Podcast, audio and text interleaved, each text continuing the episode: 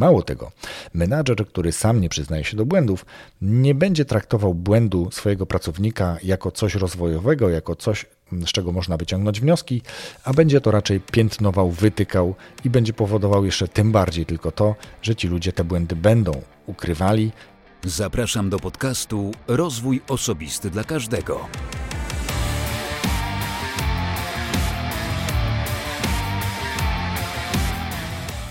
Cześć, ja nazywam się Wojtek Struzik, a Ty będziesz słuchać właśnie 150 odcinka podcastu Rozwój Osobisty dla Każdego, który nagrywam dla wszystkich zainteresowanych świadomym i efektywnym rozwojem osobistym.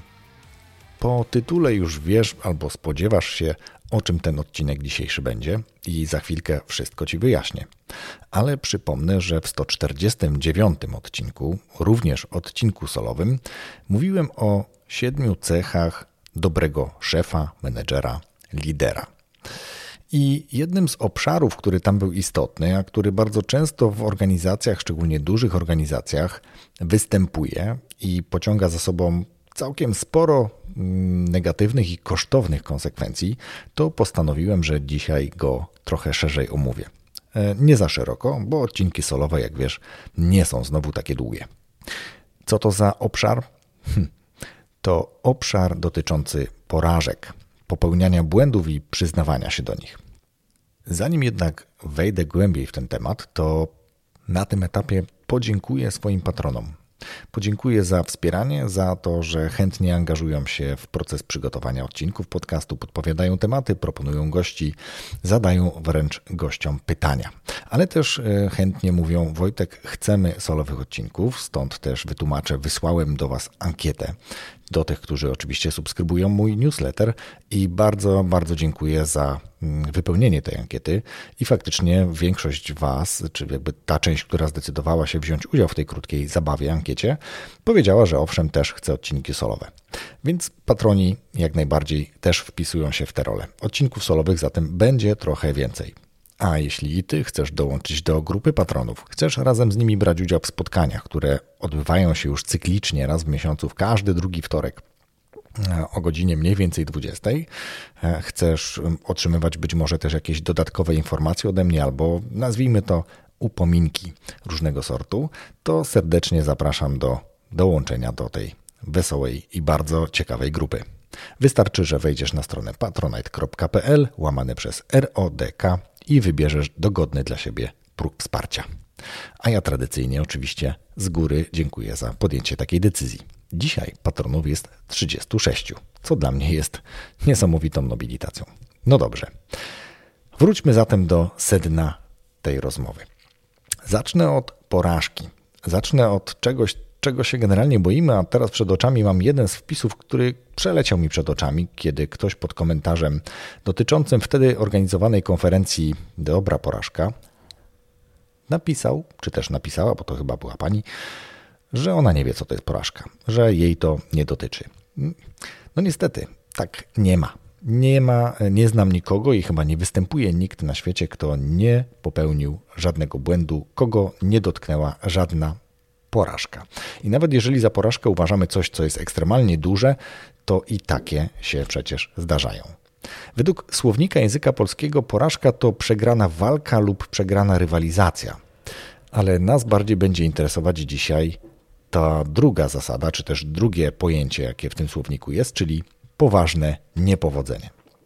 No i tu od razu powstaje pytanie, co to jest poważne niepowodzenie, bo dla jednej osoby będzie to nie wiem, rozlanie e, szklanki dobrej whisky, a dla kogoś będzie to nie dostanie się na wymarzoną uczelnię, czy też nie dostanie się do wymarzonej pracy, albo nie wiem, nie wygranie e, w loterii. Także tutaj każdy ma inny punkt przyłożenia, inne lusterko, czy też jak chcemy to nazywać, inne spektrum, jeżeli chodzi o porównanie tego, co jest dla niego poważnym niepowodzeniem.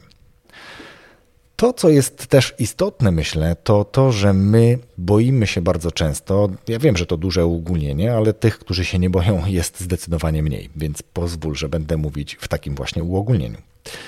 E, boimy się porażek I to niestety bardzo często paraliżuje, blokuje przed jakimkolwiek działaniem i przed podejmowaniem decyzji, o czym też mówiłem w poprzednim odcinku, jako e, odwaga do podejmowania mm, wyzwań, podejmowania decyzji. O tym pewnie też kiedyś coś więcej nagram. Ale wracając do porażki, ona ma taki negatywny wydźwięk. Porażka, błąd, coś złego, coś, co e, złego jest dlatego, że my tak zostaliśmy trochę nauczeni, trochę mm, nie tyle od małego, chociaż też powiedzmy, jak tam ktoś coś naszkucił, jakiś błąd właśnie popełnił, e, to bywało, mogło tak być, że był karany. To samo w szkole. Jeżeli e, poszło nam trochę gorzej, nie nauczyliśmy się czegoś albo czegoś nie rozumieliśmy za dobrze, dostawaliśmy gorszą ocenę. To była nasza porażka, no ale też baliśmy się, mm, czy mieliśmy jakąś taką właśnie obawę przed oceną. Mamy ją zresztą. Dlatego porażka, błąd mają taki bardzo mocno negatywny wydźwięk. Działamy tak, aby ich właśnie uniknąć, tak jak powiedziałem. Ale no, ja chcę Ci powiedzieć, że porażka jest czymś po pierwsze naturalnym, czymś, co występuje, czymś, czego nie da się uniknąć. Oczywiście da się pracować nad tym, aby nie popełniać dwa lub kilka razy podobnego czy też tego samego błędu. Natomiast jeżeli coś robimy po raz pierwszy, jeżeli coś robisz po raz pierwszy, to zwykle może się zdarzyć tak, nie zawsze, bo to nie jest reguła, że, że ta porażka to jest coś takiego naprawdę powszechnego, ale jest na tyle naturalna i występująca na tyle często, że nie ma się czego obawiać. Idąc dalej, bo mówimy tutaj też trochę o kontekście menedżerskim, więc jeżeli mówimy o menadżerze, który e, podejmuje działania, to mówimy o menadżerze, który potencjalnie może spodziewać się również tego, że poniesie jakieś fiasko, że będzie jakaś porażka w związku z jakimś projektem, elementem tego projektu, no ale mimo wszystko jest to praca i podejmujemy jako menedżerowie takie wyzwania. Hmm? ze świadomością takiej porażki. Oczywiście, im lepiej przygotujemy się do podjęcia takiego działania, do takiej aktywności, e, więcej czasu poświęcimy, więcej energii poświęcimy na zaplanowanie tego dobrze, to tych błędów, tych porażek może być trochę mniej. Chociaż ci, którzy zarządzają projektami, wiedzą, że bardzo często to jest taka chyba nawet już e, anegdota, że generalnie każdy projekt ma e, niedoszacowany budżet o połowę i niedoszacowany czas o połowę, tak? Czyli jakby przekracza się znacznie czas realizacji takiego projektu i przekracza się również często też znacznie budżet przeznaczony na taki projekt. Pytanie, e, oczywiście są eksperci, którzy radzą w tym zakresie, jak zrobić, żeby tego e, nie, nie, żeby to się nie odbywało, ale no takie porażki właśnie w ramach projektów też się zdarzają. So what, można by powiedzieć. To, że porażki się zdarzają, to już przed chwilą powiedziałem. I teraz kluczem jest to, żeby coś dalej z tym zrobić, ale zanim przejdę do tego aspektu, no to muszę powiedzieć, że faktycznie taka porażka może mieć całkiem negatywny wpływ. Bez względu na to, jak do niej podchodzimy, to ona na początku niemalże zawsze będzie wywoływała taki niesmak, będzie poczucie trochę bezradności, będzie Mm, poczucie braku kontroli, czy też braku wpływu na to, co się potencjalnie zadziało. Oczywiście to są pierwsze emocje, bo to, co jest istotne i co warto też podkreślić, to porażka jest stanem przejściowym, więc nie ma co tutaj e, wyolbrzymiać znaczenia tej porażki, co bardzo często można napotkać, nie tylko w aspekcie zawodowym, ale myślę, że prywatnym, to jest kwestia pewnie charakteru i doświadczeń że właśnie wyolbrzymia się, że to jest straszna porażka, przy czym ona się taka bardzo duża nie e, okazuje później, czy też okazuje się, że nie była taka straszna.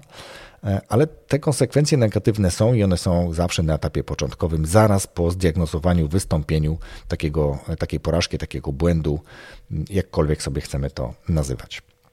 Ale ja chcę namówić do, do tego z jednej strony, żeby po pierwsze popatrzeć na to od takiej pozytywnej strony, ale też popatrzeć od strony tego, co możemy z tym zrobić, kiedy przyznamy nie dość, że przed samym sobą się do tego, to jeszcze przyznamy przed na przykład zespołem, bo mówimy także, także w kontekście menadżera. Idąc dalej, porażka może mieć i ma najczęściej pozytywny wpływ także. Oczywiście należy do tego dobrze podejść, żeby ten pozytywny wpływ nastąpił, żeby nie utknąć na tym etapie wpływu negatywnego, tych, tych pierwszych emocji, żeby nie przesadzić właśnie z tym wyolbrzymieniem, żeby nie zatracić się w takim poczuciu braku kontroli czy braku wpływu, żeby nie być sparaliżowanym do dalszego działania, bo to jest kluczowe tak naprawdę, co się wydarzy później skoro już porażka się stała, mleko się rozlało, to teraz trzeba to mleko posprzątać i spowodować, żeby to coś, co rozlało to mleko, nie występowało później w przyszłości. A chodzi o to, żeby, mm, żeby, mieć taką otwartą, żeby być otwartym na informację zwrotną. To jest jakby taki, nie wiem czy pierwszy i czy najważniejszy, ale jeden z takich ważnych dosyć elementów, czyli przyjęcie zaraz y, po takim zdarzeniu informacji zwrotnej. Jeśli możliwe jest od kogoś, od uczestnika, mm, od osoby zaangażowanej w to, w to wydarzenie, w to fiasko, w tą porażkę, czy tę porażkę, to warto y, zrobić burzę mózgów albo otworzyć się na informację zwrotną. Co się wydarzyło, pozadawać sobie parę pytań mm, w kontekście tego, mm, co można z tym zrobić. Najpierw zdiagnozować, a później co można z tym dalej zrobić. Czyli generalnie mówimy o wyciąganiu wniosków. O tym, aby zdefiniować to, co było prawdopodobną, prawdopodobnym przyczynkiem, czy też powodem do tego, że ta porażka się e, wydarzyła. I nie można zostać też na tym etapie, czyli nie można zostać na etapie takiej analizy, tego, że już doszedłem do tego, co było powodem porażki, już przepracowuję ze sobą, że no tak się musiało wydarzyć, albo wydarzyło się i trudno, nic więcej z tym nie zrobimy. Trzeba teraz y, wdrożyć coś, co jest bardzo istotne, co jest kolejnym etapem, czyli wdrożyć e, zmiany, ustalić jakiś plan naprawczy i postępować zgodnie z tym planem. Co to znaczy, że zostały wdrożone zmiany, jeśli chodzi o kwestie mm, postępowania po wyciągnięciu wniosków? Chodzi o to, że tu nam taki przykład, e, który często występuje gdzieś na jakichś szkoleniach kajzenowych, tudzież na wykładach, kiedy wózek widłowy, dla tych, którzy mm, się orientują w temacie, to pewnie już będzie to, już będzie to znane, ale powiedzmy, że wózek widłowy zostawia plamę oleju. I to, co można zrobić, co bardzo często się dzieje w różnych zakładach, to po prostu ktoś tę plamę wyciera, no bo ma na tyle świadomości, że jak ta plama zostanie, to może dojść do jakiegoś czasem bardzo poważnego wypadku. Ktoś się na tym poślizgnie albo wózek nie wyhamuje w odpowiednim miejscu i może stać się naprawdę e, poważna katastrofa. Więc ktoś podejmuje działanie, i widzi tą plamę, wycierają do sucha, do czysta. Pięknie, elegancko. Można by rzec, że problem jest załatwiony, nie ma plamy ale przecież wózek dalej jeździ i dalej kapie tym olejem. Do czasu, aż się pewnie z tego oleju nie wypróżni, co też będzie oznaczało, że wózek za chwilę będzie nie do użytku, więc konsekwencje dalej następują. To, co należałoby zrobić, to wyciągnąć, wyciągnąć wnioski, e, zadając sobie kolejne pytania, czyli skąd wzięła się ta plama, który wózek, e, dalej e, dlaczego jest ta plama, co nie zostało zrobione, albo co się zepsuło, czy to jest niewłaściwa uszczelka. Należy jakby przekierować ten wózek do naprawy, wymienić uszczelkę i też można byłoby powiedzieć koniec. Niektórzy pociągają jakby trochę dalej tę historię i opowiadają o tym, że dział zaopatrzenia oszczędził 5 centów na uszczelce i kupił gorsze uszczelki, teraz częściej się one psują i częściej wózki kapią olejem, co jakby okazuje się, że wcale nie było oszczędnością. Można iść w tę stronę i jest to jak najbardziej zasadny kierunek, natomiast skupmy się na tym, że chodzi tylko o to, żeby żebyś zrozumiał, zrozumiała, próbuję zobrazować to, że po porażce, jakakolwiek ona by nie była, należy wdrożyć jakiś plan. Często w firmach, nawet jednoosobowych, e, wykonuje się coś w rodzaju prostych instrukcji, prostych procedur, niemalże checklist, nawet o, choćby tutaj mówiąc o podcaście. Mnie się często e, zdarza, albo czasem może, często to jest niezbyt odpowiednie, ale czasem mi się zdarza, kiedy e, nagrywam w jakichś innych miejscach, albo e, nie do końca się przygotuję właśnie w oparciu o checklistę, którą nieraz już sobie tworzyłem, no ale taki już jestem, żeby powiedzieć to, co chcę powiedzieć. Pracuję przygotowując się do podcastów na różnych narzędziach, na przykład na mapach myśli, tak jak dzisiaj w przypadku tego odcinka, ale tu jeszcze powinna być checklista, która mówi, że w tym odcinku powinienem powiedzieć to, to, to i to, polecić książkę, etc. Najczęściej w odcinkach solowych zapominam polecić książki. I to jest na przykład niewdrożona prawidłowo instrukcja, czy też procedura, mm, która mogłaby mnie przed takim błędem tudzież porażką uchronić w przyszłości, czyli wdrożenie, efektywne wdrożenie e, instrukcji czy też checklisty, co należy zrobić, aby to się nie wydarzyło ponownie. E, wracając do mleka, które się rozlało, to też może być tak, że wyznaczam, e, nawet rysując, zaznaczając naklejką czy, czy farbą, miejsce, gdzie może stanąć kubek. W niektórych firmach też widać było instrukcję, jak ma wyglądać biurko, do tego stopnia dopracowaną, że był była naklejka, gdzie mają leżeć nożyczki, gdzie ma leżeć taśma, gdzie ma leżeć długopis, gdzie ma leżeć notes, gdzie ma cokolwiek stanąć. Tak, żeby ta powierzchnia robocza była bezpieczna i ergonomia odpowiadała temu, co, jakie czynności będą się na tym stanowisku wykonywały. Jeśli chodzi o taką kwestię zawodową, to właśnie warto jest samemu albo z zespołem usiąść chwilę nad porażką i zastanowić się, co można zrobić, aby ta porażka się ponownie nie pojawiała e, i przejść do działania już z gotową instrukcją. E, przejdę za chwilkę do błędów, tylko dokończę jeszcze wątek pozytywnego wpływu porażki, bo już mówimy o tym, że ona już nastąpiła, mamy jakąś instrukcję, tudzież checklistę, która ma nas potencjalnie uchronić przed pojawieniem się ponownej takiej porażki, ale generalnie one dają też nam dużo dobrego, bo dają nam taką odwagę. Skoro wiem, że porażka wystąpiła i poradziłem sobie z tą porażką, to ona nie jest taka straszna. Te konsekwencje nie są takie krytyczne, jak wydawało się zaraz w tym pierwszym etapie tych negatywnych wpływów, tych emocji, kiedy wyolbrzymiamy znaczenie tej porażki. E, drugim takim aspektem, który mówi o tym, że porażki są dobre, jest to, że stajemy się tak naprawdę mądrzejsi. No bo jeżeli coś się wydarzyło, wyciągnęliśmy z tego jakieś wnioski, przepracowaliśmy sobie to, napisaliśmy instrukcje, stworzyliśmy checklisty, wdrożyliśmy je i z sukcesem faktycznie nic się nie dzieje, nie dzieje to jesteśmy bogatsi o doświadczenia, właśnie mądrzejsi. Bywa jednak, że zarówno osoby mm, w życiu prywatnym, jak i w życiu zawodowym bardzo mocno utożsamiają się z, z taką porażką i, i, to ich dalej paraliżuje. Nie potrafią sobie tego przepracować. E, pomijając kwestię tego, że ostatecznością, e, byle nie zwlekać za długo, jest też forma terapii. Jest forma czy to przepracowania sobie e, porażek z coachem, bo do tego nie trzeba aż terapii, ale jeżeli to jest bardzo głębokie, to nic nie stoi na przeszkodzie, na przeszkodzie, żeby skonsultować się ze specjalistą i porozmawiać o tym, jak ciężko przechodzę takie sytuacje, kiedy coś mi się nie uda, kiedy coś mi nie wyjdzie tak, jak sobie zaplanowałem czy zaplanowałam, kiedy ta porażka naprawdę odbiera mi chęci do pójścia do pracy, do, do podejmowania dalszych wyzwań w moim biznesie. Dlatego to są takie drogi, do których namawiam, albo inaczej, nie warto ich unikać. Jeśli to dzieje się na tyle często i jest na tyle, kosztuje mnie na tyle dużo zdrowia, to warto iść w tym kierunku terapeutycznym również. Ale jest też taka przypowieść, którą e, próbowałem chwilę znaleźć w internecie i, i wreszcie znalazłem. E, co prawda w innym miejscu niż e, na początku chciałem znaleźć, czy myślałem, że znajdę, ale znalazłem. I Przypowieść tę znalazłem na stronie Psychologia Życia i pozwól, że teraz pokrótce Ci ją przeczytam, żeby uzmysłowić również znaczenie porażek, tudzież sukcesów. W pewnej chińskiej wiosce żył sobie rolnik ze swoim synem. Byli ubodzy i poza kawałkiem ziemi jedynym ich majątkiem był koń. Pewnego pechowego dnia zwierzak uciekł i pozostawił swego pana bez sił pociągowej do uprawy ziemi. Kiedy sąsiedzi przyszli go pocieszyć, podziękował im i zapytał: Skąd możesz wiedzieć, że to nieszczęście? Wszyscy zadziwili się tym komentarzem i odchodząc mruczeli pod nosem. Nie chcę pogodzić się z tym, co się stało. Zostawmy go. Niech sobie myśli, co chce. W ten sposób nie będzie się tak smucił. Tydzień później koń wrócił do stajni, ale nie sam. Był w towarzystwie pięknej klaczy.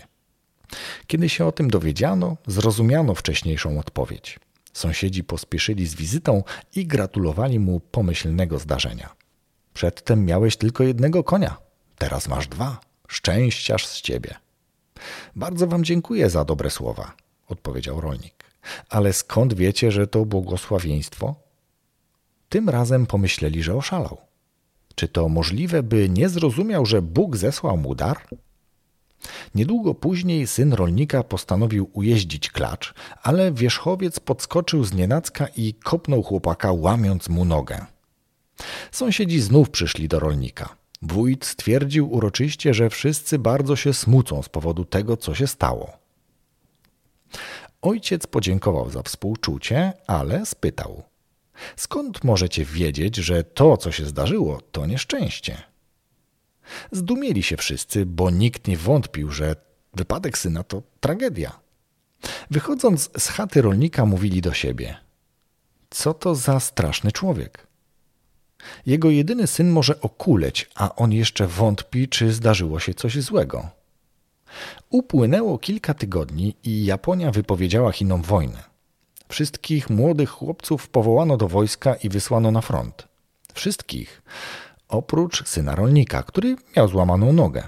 Żaden chłopak z okolicy nie wrócił żywy. Czas płynął. Klacz urodziła źrebaki, które przynosiły niezły dochód, a co najważniejsze, syn odzyskał zdrowie. Rolnik często odwiedzał swoich sąsiadów, żeby ich pocieszyć i im pomagać, bo zawsze przedtem okazywali mu współczucie. Za każdym razem, kiedy ktoś się żalił, rolnik mawiał: Skąd wiesz, że to nieszczęście? A kiedy ktoś się bardzo cieszył, pytał: Skąd wiesz, że to błogosławieństwo? I mieszkańcy tej wioski pojęli, że pod pozorami życie kryje wiele znaczeń. To koniec tej historii. Dlaczego ci ją przeczytałem? Dlatego, że każdy z nas trochę inaczej widzi zarówno sukces, jak i porażkę. Coś, co początkowo może wydawać się wielką porażką, z czasem może okazać się naprawdę konkretnym sukcesem. I odwrotnie, zbyt wcześnie i zbyt hucznie świętowany sukces może przecież okazać się fiaskiem. Tak przecież nie jedna wielka firma skończyła, tudzież sportowcy, którzy przez pewien okres swojej sprawności i dobrych wyników e, zgromadzili niezły majątek, który po zakończonej karierze bardzo szybko się topił. Znamy to nie tylko z filmów. Takie są prawdziwe historie. Jeszcze chcę Ci przeczytać dosłownie dwa, może trzy cytaty dotyczące porażek, bo sam bardzo lubię cytaty i bardzo często w opisach swoich postów zachęcających do danego odcinka korzystam z cytatów. Bardzo często korzystam ze zbioru cytatów, które są na stronie Lubimy Czytać. Co to za cytaty? Dwa są autorstwa rzekomo Winstona Churchilla, bo ja osobiście nie mam pewności, ale zakładam, że te strony, które weryfikuję, mają jakąś mm, wiarygodność, tak to może nazwę. Pierwszy cytat znam e, już dawno, długo go znam i myślę, że ty też możesz znać. Sukces to przechodzenie od porażki do porażki bez utraty entuzjazmu. I bardzo mi się to podoba i bardzo pasuje do tego, co dzisiaj mówiłem o porażkach. Drugi cytat. Sukces nigdy nie jest ostateczny. Porażka nigdy nie jest totalna.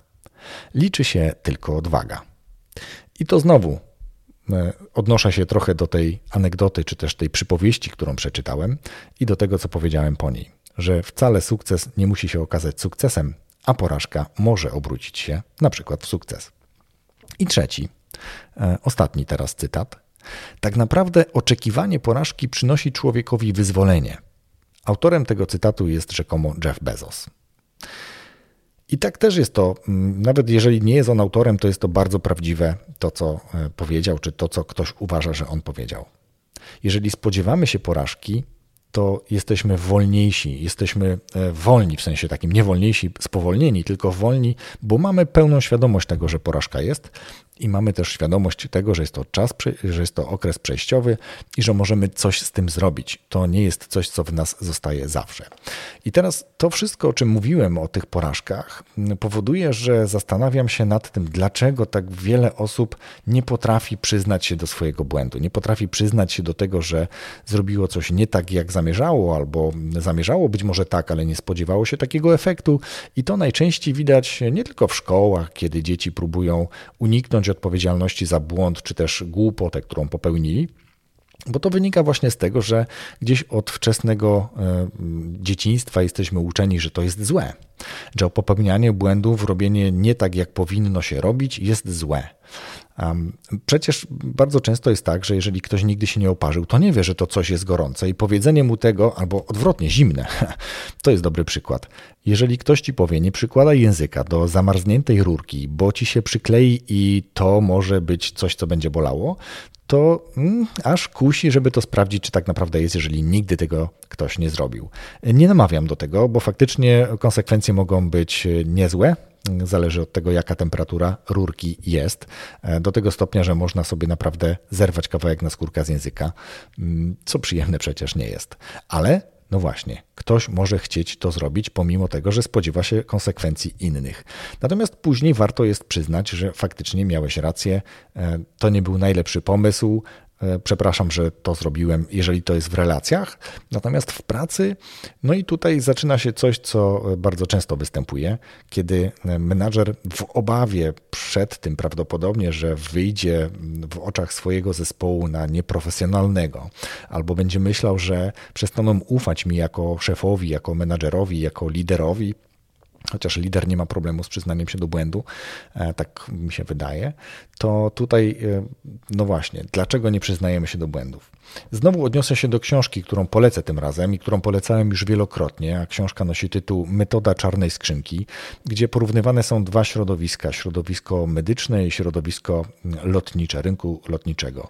I teraz y, tutaj na tym przykładzie znowu sobie o tym powiem chwilę, dlatego że to pokazuje i może pokazać, jak dużo korzyści jest z tego, że ktoś przyzna się do błędu, zgłosi ten błąd.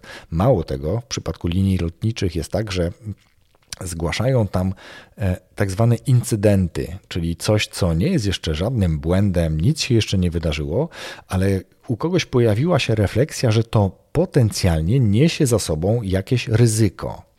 E, I do tego już e, powstaje jakaś komisja, albo jest komisja, już tam nie, nie, będę wchodził w szczegóły, która analizuje, czy, czy to zgłoszenie jest zasadne i czy może faktycznie potencjalnie powodować do jakichś większych tragedii. I zobaczcie, jak wygląda dzisiaj całe środowisko, cały rynek lotniczy, kiedy uważamy, patrząc w statystyki oczywiście, że jest to jeden z najbezpieczniejszych środków lokomocji. E, natomiast jeżeli mówimy o tym środowisku medycznym, to wiemy dobrze, że cały czas jeszcze i przez wiele lat najbliższych pewnie będzie taka właśnie opinia o tym środowisku, że tam się zamiata pod dywan, że nawet gdyby ktoś pozwał lekarza za błąd w sztuce, to inni lekarze będą udowadniali, że to nie był błąd w sztuce, etc. Więc mało kto, tu szczególnie w Polsce, a w Stanach myślę, że trochę częściej, bo tam szpitale obawiają się tego, obawiają się utraty e, grubych pieniędzy za odszkodowanie, bo tam jednak ludzie sądzą się ze szpitalami. W Polsce to są jeszcze cały czas przypadki bardzo marginalne. E, co też pokazuje oczywiście, jak u nas to wygląda, jeżeli chodzi o kwestie służby zdrowia Pozwólcie, że nie będę się zagłębiał, bo zaczyna się robić niesmacznie. Generalnie menadżer powinien mieć w sobie odwagę do przyznania się do błędu. Z wielu powodów. Przede wszystkim wcale nie traci w oczach swojego zespołu, a wręcz przeciwnie, zyskuje w oczach swojego zespołu. Tylko znowu, to ma być autentyczne, uczciwe, szczere przyznanie się do takiego błędu, a nie e, odegranie teatralnej scenki, jak to dobrze jest do błędu się przyznać, bo wiadomo, że to od razu wyjdzie. Ekipa, jeżeli kogoś zna, nawet jeżeli zna tylko trochę, to szybko zwietrzy tutaj podstęp i będzie widać, że jest to nieautentyczne, nieszczere, czyli nie liczy się. Przyznanie się do błędu powoduje, że jesteśmy bardziej akceptowalni, że jesteśmy bardziej ludzcy, bo przecież no, jest ludzkie popełniać błędy i ludzkie jest do błędów się przyznać. E, tutaj ze strony zespołu nie ma moim zdaniem negatywnych konsekwencji.